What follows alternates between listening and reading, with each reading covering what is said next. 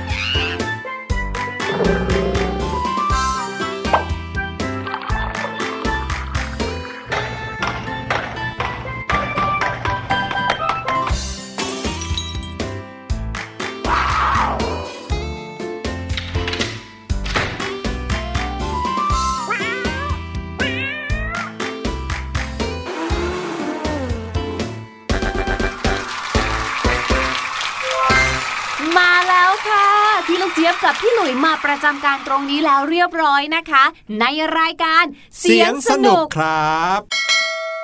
พี่หลุยแล้วก็พี่ลูกเจี๊ยบ เช่นเคยครับ ที่พวกเราจะได้มาเจอกันกับรายการสนุกสนุกๆมาพร้อมเสียงที่ให้เราเดากันว่า เป็นเสียงของอะไรบ้างนะครับ เจอกันได้ทุกวันทุกเวลาที่คิดถึงการทางไทย PBS Podcast แห่งนี้ครับวันนี้เราทั้งสองคนมาพร้อมกับเสียงมากมายที่อยากจะให้น้องๆ ได้ลองฟังกันดู เสียงปริศนาในวันนี้พี่หลุยว่าค่อนข้างง่ายนะพี่ลูกเจี๊ยบมันหรอคะ ใช่ เพราะว่าเป็นเสียงที่อยู่ติดตัวพวกเราทุกคน เมื่อครั้งที่แล้วเนี่ยเราก็ใบ้น้องๆแบบนี้นะว่า เป็นเสียงที่ใกล้ตัวน้องๆมาก แล้วก็ได้ยินอย่างน้อยวันละสองครั้งอืมตอนนั้นเป็นคำใบ้ของเสียงการกดชักโครกอืมเรียกอันว่านั้นเป็นใกล้ตัวจริงสิ่งที่น้องๆทำทุกๆวันใช่ไหมอ้อแต่อันนี้เป็นเสียงที่อยู่ติดตัวเรา หรือถ้าพูดให้เพราะๆหน่อยนะครับ เรียกว่าเป็นเสียงจากภายในๆโอ้โห นี่คือเพราะ เพราะก็ต้องมีคำว่าครับด้วยสิคะพี่หลุย อันนั้นไพเราะใช่ไหมเออคำว่าเสียงจากภายในเนี่ยฟังดูเหมือนเป็นชื่อเพลงเนาะถ้าพูดถึงเสียงที่มาจากภายในเนี่ยพี่ลูกเจี๊ยบนึกถึงเสียงอะไรบ้างครับ เสียงท้องร้องเอออย่างอันนี้ก็แรกจากเลในยตัวใช่ไหมถูกต้องพี่หลุยนึกถึงเสียงนี้ครับอุ้ย อันนั้นเป็นเสียงจากภายในออกสู่ภายนอกด้วยนะ ใช่ครับอะแต่ว่าเสียงที่จะให้น้องๆ ฟังกันในช่วงเสียงปริศนาในวันนี้ ง่ายกว่านั้นครับ อาจจะต้องตั้งใจฟังกันสักนิดหนึ่ง เพราะว่าไม่ได้เสียงดังมากเท่าไหร่ ถ้าพร้อมกันแล้วไปฟังกันเลยครับ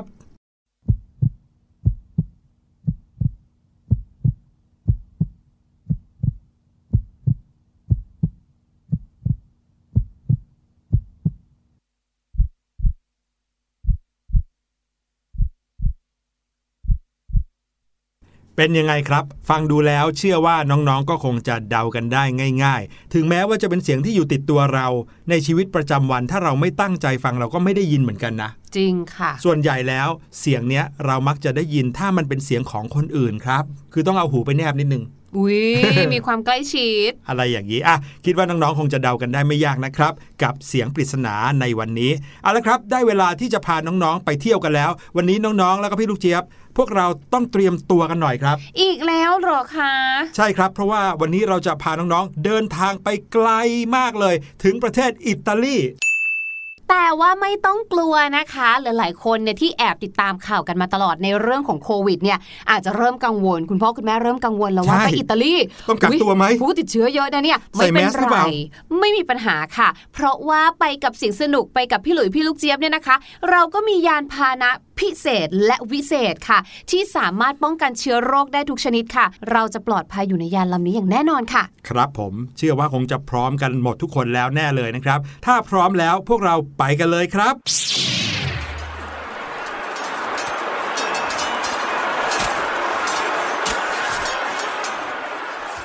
เป็นยังไงกันบ้างครับ ดูจากสถานที่ที่เราอยู่กันตอนนี้แล้วเนี่ย เชื่อว่าพี่ลูกเจี๊ยบก็คงจะรู้เหมือนพี่หลุยแหละ ว่า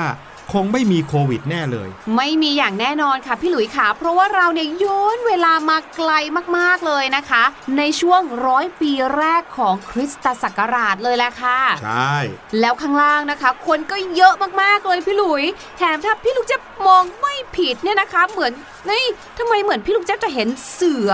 อมหรือว่าสัตว์หน้าตาน่ากลัวอยู่ข้างล่างด้วยอะ ใช่แล้วครับ ตอนนี้พวกเราทุกคนอยู่กันในสถานที่ที่เป็นลานประลองที่ยิ่งใหญ่ที่สุดแห่งหนึ่งในกรุงโรมนะครับ สถานที่แห่งนี้ถ้าเป็นในปัจจุบันเนี่ยถือเป็นสถานที่ท่องเที่ยวที่โดดเด่นมากๆ เป็นสถานที่ท่องเที่ยวที่สำคัญของกรุงโรมประเทศอิตาลี แถมยังเป็นหนึ่งใน 7 สิ่งมหัศจรรย์ของโลกยุคใหม่ด้วยนะครับ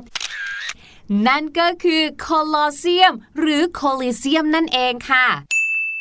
ถ้าเกิดว่าใครได้เคยชมภาพยนตร์ ที่กล่าวถึงประเทศอิตาลี หรือว่ากรุงโรมในยุคโบราณนะในสมัยโรมันก็คงจะได้เห็นฉากแบบนี้แน่ ๆ เลยนะครับ ที่เป็นเหมือนกับสนามกีฬาขนาดใหญ่มากๆเลยนะครับ มีอัธจันทร์ที่นั่งกันได้นับพันนับหมื่นคน แล้วตรงกลางก็จะเป็นลานต่อสู้แบบนี้ มีผู้คนนั่งกันอยู่เยอะมากแบบนี้เลยนะครับ ไม่น่าเชื่อว่าสถานที่แบบนี้จะถูกสร้างขึ้นตั้งแต่สมัยเกือบ 2,000 ปีที่แล้ว ว้าวสำหรับใครนะคะที่อยากจะลองหารูปดูเนาะเดี๋ยวพอเรากลับถึงประเทศไทยนะคะ ลองไปไปหาดูได้เลยในหนังที่พี่หลุยพูดถึงก็คือเรื่อง Gladiator นั่นเองค่ะใช่และสำหรับสถานที่นี้นะคะคอลอสเซียมเนี่ยอย่างที่พี่หลุยบอกเลย เป็นสนามกีฬากลางแจ้งค่ะ เริ่มสร้างขึ้นในสมัยจักรพรรดิเวสเปเชียน แห่งจักรวรรดิโรมันนั่นเองค่ะ แล้วก็ไปสร้างเสร็จในสมัยของจักรพรรดิไททัส ในคริสตศตวรรษที่หนึ่งเลย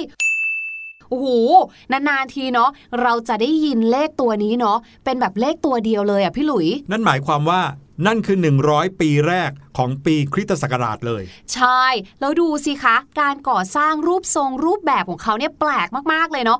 พี่ลูกเจี๊ยบดูตอนแรกนึกว่าเขาสร้างไม่เสร็จด้วยซ้ำอะพี่หลุย พี่ลูกเจี๊ยบนึกว่ามันเป็นแบบว่าครึ่งวงกลมอะนึกออกไหมอืมเพราะว่าในภาพตอนที่พี่ลูกเจี๊ยบเคยเห็นน่ะ มันเป็นเหมือนถูกเปิดผ่าครึ่งอะอ้าวแต่ว่าอันนี้เป็นรูปทรงวงรีสมบูรณ์เชียว ใช่แล้วเห็นไหมใหญ่โตมากๆเลย รูปของโคลอสเซียมที่พี่ลูกเจี๊ยบเห็น หรือว่าที่น้องๆ เห็นในรูปภาพทั่วไปเนี่ยก็คือรูปของโคลอสเซียมในปัจจุบันครับที่เป็นซากปรักหักพังแล้วเรียบร้อย แต่ตอนนี้เราย้อนเวลามาในยุคที่เพิ่งเริ่มก่อสร้าง เลยใหม่เอี่ยมเป็นวงรีสมบูรณ์มีคนนั่งอยู่ในนี้ได้เพียบเลย ใช่แล้วล่ะค่ะ สามารถที่จะจุผู้ชมเนี่ยนะคะได้ถึง 50,000 คนเลย ใช่ ใหญ่โตมโหฬารมาก และอย่างที่พี่ลูกเจี๊ยบบอกนะครับว่า รูปร่างของสนามโคลอสเซียมเนี่ยเป็นรูปวงรี โครงสร้างของเขาเป็นรูปวงรีมี 4 ชั้นนะครับ แยกเป็น 2 ส่วนก็คือส่วนบนกับส่วนล่างครับ ส่วนบนเนี่ยเขาจะมีระเบียงเปิดถึง 3 ชั้น สร้างด้วยหินปูนขนาดยักษ์เลย และชั้นทีสี่4 ก็จะสร้างเป็นห้อง พร้อมด้วยออกแบบหน้าต่างเว้นระยะ 2 ห้องต่อ 1 ช่องนะครับรู้ไหมครับว่าขนาดเส้นผ่านศูนย์กลางของโคลอสเซียมเนี่ยจากตะวันออกถึงตะวันตกนะครับ กว้างถึง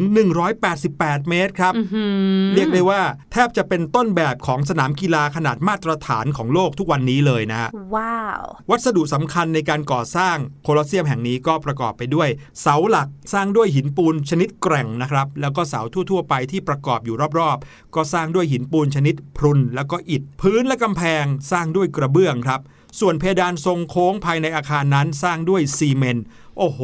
อันนี้คือยุคสมัยเกือบ 2,000 ปีที่แล้วนะนั่นน่ะสิใช้วัสดุที่หลากหลายมากๆเลย และวัสดุหลากหลายเนี่ยแหละค่ะที่ทำให้เจ้าโคลอสเซียมเนี่ยมีความทนทานอย่างมากเลยค่ะ นอกจากจะเป็นสถาปัตยกรรมมหึมาที่มีอายุกว่า 1,900 ปีแล้วนะคะ ก็ยังทำให้นักประวัติศาสตร์นะคะ ต้องอึ้งทึ่งในความสามารถของคนในยุคโบราณว่าเฮ้ยในยุคที่ยังไม่มีเครื่องไม้เครื่องมือที่มันทันสมัยอะอืมโอ้โหทำไมสร้างได้เก่งขนาดนี้นะคะใช่และมีอีกหนึ่งอย่างที่พี่ลูกเจี๊ยบเนี่ยเพิ่งไปรู้มาเลย แล้วก็อึ้งมากๆเลย อย่างที่พี่หลุยบอกตอนแรกใช่ไหมว่าเจ้าโคลอสเซียมเนี่ยนะคะเขาถูกสร้างขึ้นมาเพื่อให้เป็นสนามกีฬาใช่ปะแต่ว่าน้องๆขาพี่หลุยขารู้หรือไม่คะว่าจริง ๆ แล้วเนี่ยสถานที่เนี้ยตอนแรกๆเลยเนี่ยจักรพรรดิเนี่ยเขาตั้งใจจะสร้างขึ้นมาเป็นพระราชวังอืม แต่ว่ามีการแบบว่าต่อสู้ แย่งชิงบัลลังก์กันนู่นนี่นั่นค่ะครับทำให้คนที่เขาขึ้นมาใหม่เนี่ยนะคะจักรพรรดิที่ขึ้นมาใหม่เนี่ยเขาก็เลยรื้อถอนหมดเลยค่ะ แล้วก็สร้างเป็นสนามกีฬาแทนแบบที่เราเห็นกันนี่แหละ เพื่อใช้เป็นศูนย์รวมการแสดงแล้วก็การแข่งขันกีฬาในยุคนั้นอืมพี่หลุยว่าน่าจะเป็นการใช้ประโยชน์ได้มากกว่านะ เพราะว่าค่ะผู้คนก็เข้ามาใช้กันได้ทั่วทั้งเมืองเลยอืมไม่ได้เป็นพื้นที่แค่ของกษัตริย์เท่านั้นค่ะ สำหรับที่มาของชื่อโคลอเซียมนั้นนะครับ นักประวัติศาสตร์ยังไม่สามารถที่จะหาข้อสรุปร่วมกันที่จะเอามายอมรับร่วมกันได้ มีทฤษฎีเหมือนกันที่คาดว่ามีความเป็นไปได้มากที่สุดก็คือ ชื่อโคลอเซียมนี้เรียกตามชื่อรูปปั้นทองแดงขนาดใหญ่ที่ชื่อว่าโคลอสซุสของจักรพรรดิเนโรที่ตั้งอยู่ใกล้บริเวณเดียวกันนั่นแหละครับเอ๊พี่หลุยในสมัยก่อนเนี่ยที่เขาบอกว่าสร้างขึ้นมาเพื่อเอาไว้ เป็นการเพื่อการบันเทิงครับแล้วก็ไว้เล่นกีฬากันเนี่ย คนอืมสมัยก่อนเขามาดูกีฬาหรือการบันเทิงอะไรกันเยอะแยะขนาดนั้นนะคะ จะบอกว่าคำว่าบันเทิงและกีฬาในสมัยเมื่อ 100 ปีแรกของคริสตศักราชเนี่ยนะครับ ไม่เหมือนทุกวันนี้นะอืมคำว่ากีฬาไม่ใช่มาเตะฟุตบอลกันโอ้หรือว่าจะมาวิ่งแข่งกันเหมือนอย่างในสนามกีฬาที่เราเห็นทุกวันนี้ค่ะ แต่กีฬาในสมัยก่อนคือการต่อสู้กันครับ อืมอืมการต่อสู้เนี่ยไม่ใช่รบกันนะ แต่ว่าเขาเอาตัวแทนที่คิดว่าเป็นคนที่แกร่งที่สุดของแต่ละเมือง หรือที่แข่งขันกันมาคล้ายๆกับ ถ้าเปรียบเทียบกับกีฬาปัจจุบันเนี่ยก็ใกล้เคียงกับกีฬาชกมวยอ่าก็คือเอาผู้คนที่มีความแกร่งสองคน มาต่อสู้กันจนกว่าจะมีใครสักคนหนึ่งที่ได้รับชัยชนะ และบางทีไม่ใช่แค่คนต่อคนนะครับ อย่างที่เราเห็นอยู่ตอนนี้ กลายเป็นการ ประลองกันระหว่างคนกับสัตว์ครับ นั่นนะสิแล้วนี่นะคะ เดี๋ยวพี่ลูกเจี๊ยบเนี่ยขอกดยานของเราเนี่ยนะคะ แอบลงไปใต้ดินนิดนึงค่ะ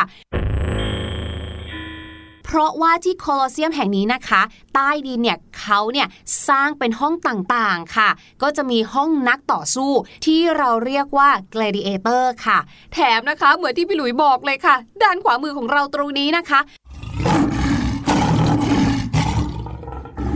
เป็นกรงขังสัตว์ค่ะ ที่จะนำมาต่อสู้กับ gladiator นั่นเอง ใช่ ส่วนด้านนี้นะคะเป็นห้องเก็บอุปกรณ์เครื่องมือการต่อสู้ของบรรดานนักสู้ค่ะ แล้วก็ยังมีห้องเก็บลิฟต์ด้วยนะ เพราะว่าสัตว์บางตัวเนี่ยนะ ตัวใหญ่ไม่สามารถที่จะแบบเปิดกรงแล้วก็ให้เขาเดินไปเองได้ครับแล้วก็น่ากลัวด้วยสัตว์เหล่านั้น เขาก็จะทำเป็นเหมือนลิฟต์ค่ะ ก็คือครับเป็นเครื่องยกกรงสัตว์นั่นเอง ไม่น่าเชื่อนะลิฟต์มีแล้วตั้งแต่สมัยเกือบ 2,000 ปีที่แล้วเนี่ยนั่นน่ะสิเก่งอักันนี้จังคือเลยอะความสามารถนะครับแล้วก็มันสมองของผู้คนในยุคโรมัน ที่กลายเป็นยุคสมัยที่มีความยิ่งใหญ่มากๆเลย และอย่างที่บอกนะครับ สัตว์ที่เขาจะเอามาต่อสู้กับคนเนี่ยก็ต้องเป็นสัตว์ที่ดุร้ายหรือมีขนาดใหญ่ ไม่ใช่ค่ะเอาคนมาสู้กับหมีโคล่าอะไรแบบนี้นะ เอามาสู้กับสงสารเสือหมีขนาดใหญ่ หรือบางค่ะทีเป็นสัตว์มีเขาหรือว่า อะไรก็ได้ที่ดูดุร้ายค่ะว่ากันว่าเคยมีกระทั่งเอาจระเข้มาสู้กับคนบนบกเลยนะอืมน่ากลัวจังเลยอะอืมเนี่ยเนี่ยเนี่ยพี่ลูกเจี๊ยบแอบอ่านนะคะ ในหนังสือเล่มนี้เป็นหนังสือที่นักประวัติศาสตร์เขาบอกเอาไว้ค่ะว่ากษัตริย์ติตุสนะคะเคยจัดงานเทศกาลการแข่งขัน เพื่อสร้างความบันเทิงให้กับประชาชนมาดูเนี่ย ติดต่อกันเป็นเวลา 100 วันกันเลยโอ้โหยาวนานมาก ๆ เลยอะครับ ในเวลา 100 วันนี้เนี่ยนะคะ มีสัตว์ป่าเนี่ยถูกฆ่าตายไปถึง 90,000 ตัวเลยอะโอ้ยเยอะมากแล้วสัตว์ป่าที่ว่าเนี่ยก็ต้องเป็นอย่างที่พี่หลุยเล่าเมื่อกี้นะใช่ไม่ใช่ตัวเล็กๆ เสือนี่ก็ไม่รู้จะกี่ชนิดนะครับโอ้ยสูญพันธุ์ไปบ้างไหมเนี่ย นั่นน่ะสิ ไม่ใช่ว่าเอามดมาหนึ่งรังแล้วบอกว่า 90,000 ตัวไม่ใช่อย่างนั้นนะ ไม่น่าจะแต่ว่าการต่อสู้กับมดนี่ก็น่ากลัวเหมือนกันนะคะ โดนมดกัดเนี่ย อย่างไรก็แล้วแต่นะคะ เกมการต่อสู้ระหว่าง gladiator เกิดขึ้นครั้งสุดท้าย เมื่อปีคริสตศักราช 404 ค่ะ การนำสัตว์มาต่อสู้กับสัตว์เนี่ยก็เกิดขึ้นเป็นครั้งสุดท้ายในปีคริสตศักราช 523 ค่ะครับเขาสันนิษฐานกันว่าที่จะต้องแบบว่าสิ้นสุดการแข่งขันเนี่ยเนื่องมาจากมีแผ่นดินไหวค่ะ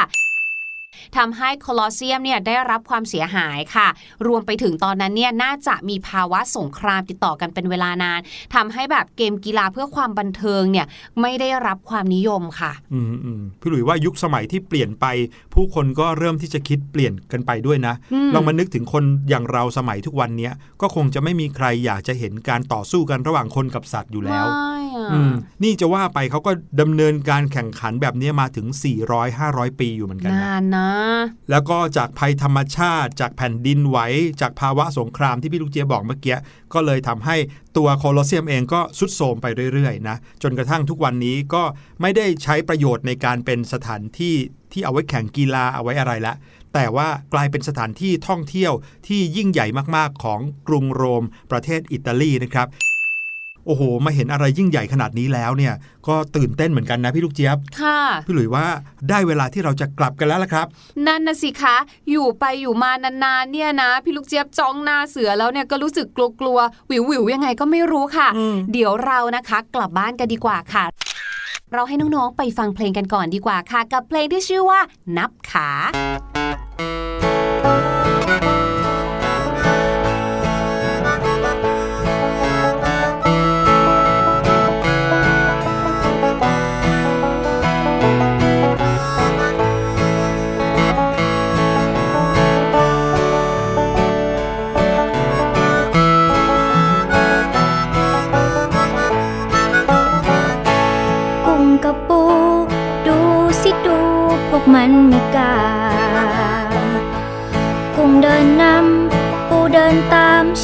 ไปเชมา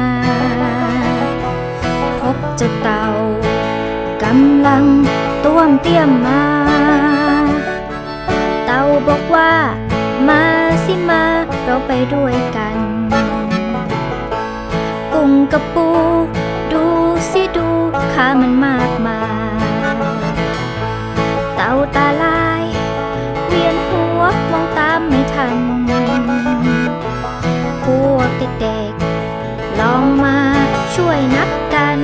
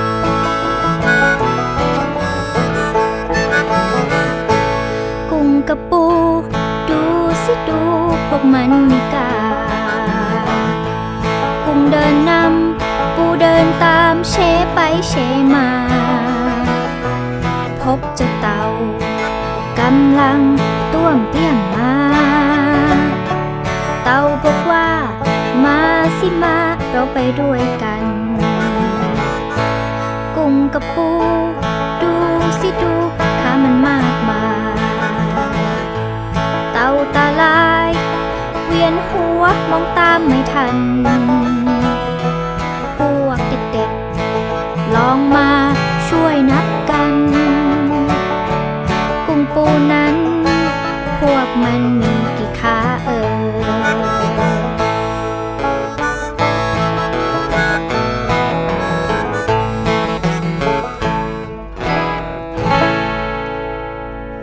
โอ้โห สัตว์โลกเรานี่มีขากันหลายแบบมากเลยนะ ทั้งสองขา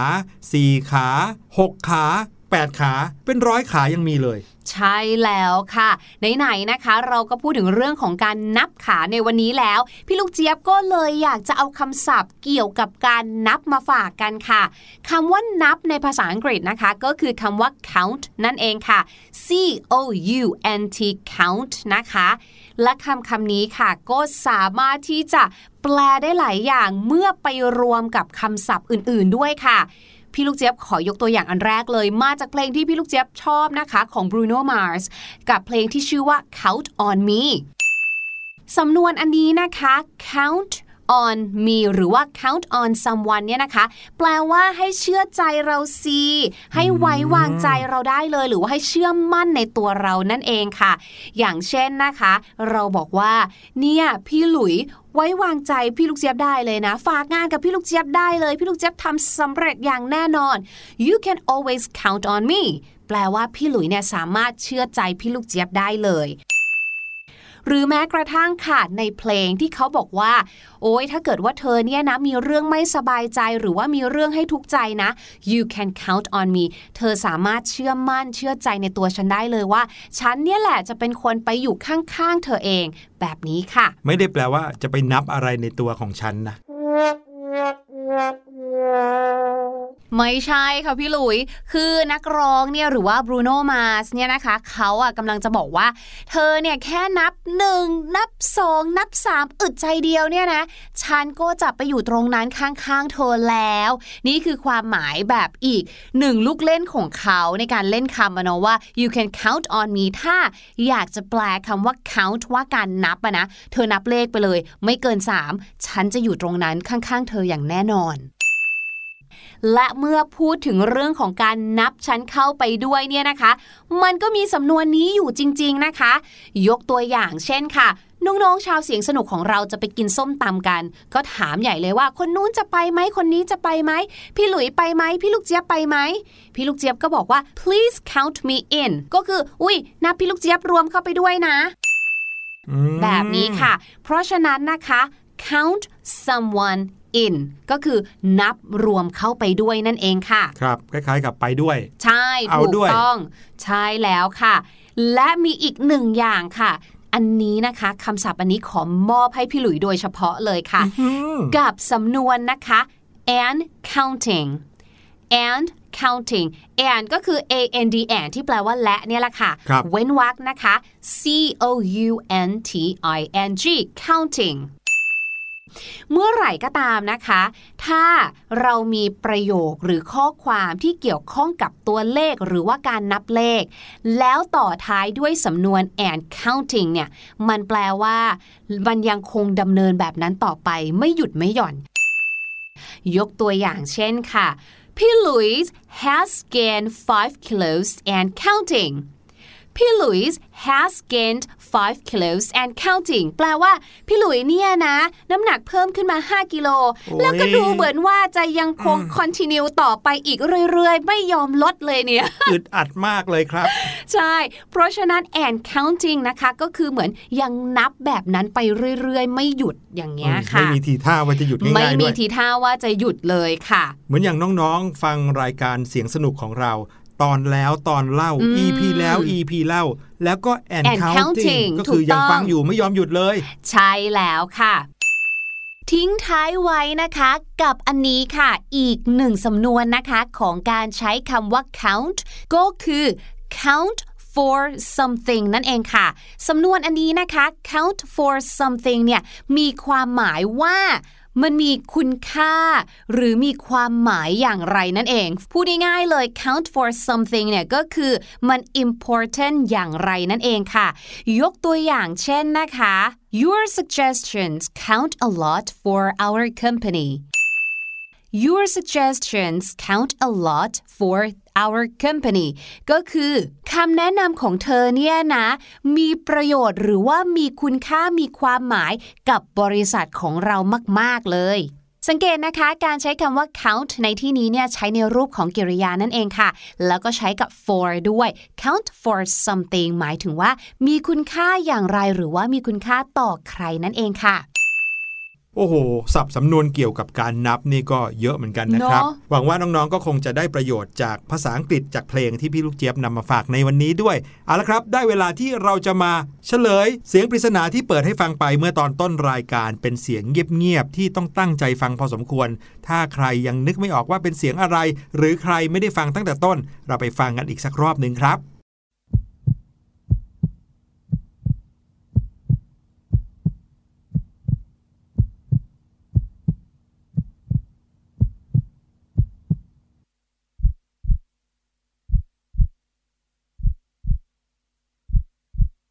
เอาละพี่หลุยคิดว่าไม่ต้องใบแล้ว เพราะว่าเสียงนี้สามารถนึกออกหรือว่าเดาออกได้ไม่ยากนะครับ นั่นก็คือเสียงของ หัวใจที่เต้นอยู่นั่นเองครับ ตอนแรกเนี่ยนะ พี่ลูกเจี๊ยบอะบอกพี่หลุยบอกว่ามันต้องง่ายไปแน่ ๆ เลยอะอืมเรามาทำให้ยากด้วยการรวบรวม เป็นหัวใจน้องหมา หัวใจน้องแมวหัวใจจิงโจ้แบบนี้ดีมาอันนี้หเสีลายงๆคนอย่างเฉยอ๋ออันนี่เสียงคนเฉยๆครับผมหวังว่าน้องๆคงจะตอบถูกกันทุกคนนะครับ เอาละวันนี้รายการเสียงสนุกหมดเวลาเรียบร้อยแล้ว พบกันได้ใหม่ EP หน้า จะสนุกแค่ไหนอย่าลืมมาติดตามกันนะครับ วันนี้ลาไปแล้ว สวัสดีคๆรับ สวัสดีค่ะ สบัดจินตนาการ สนุกกับเสียง เสริมสร้างความรู้ในรายการ เสียงสนุก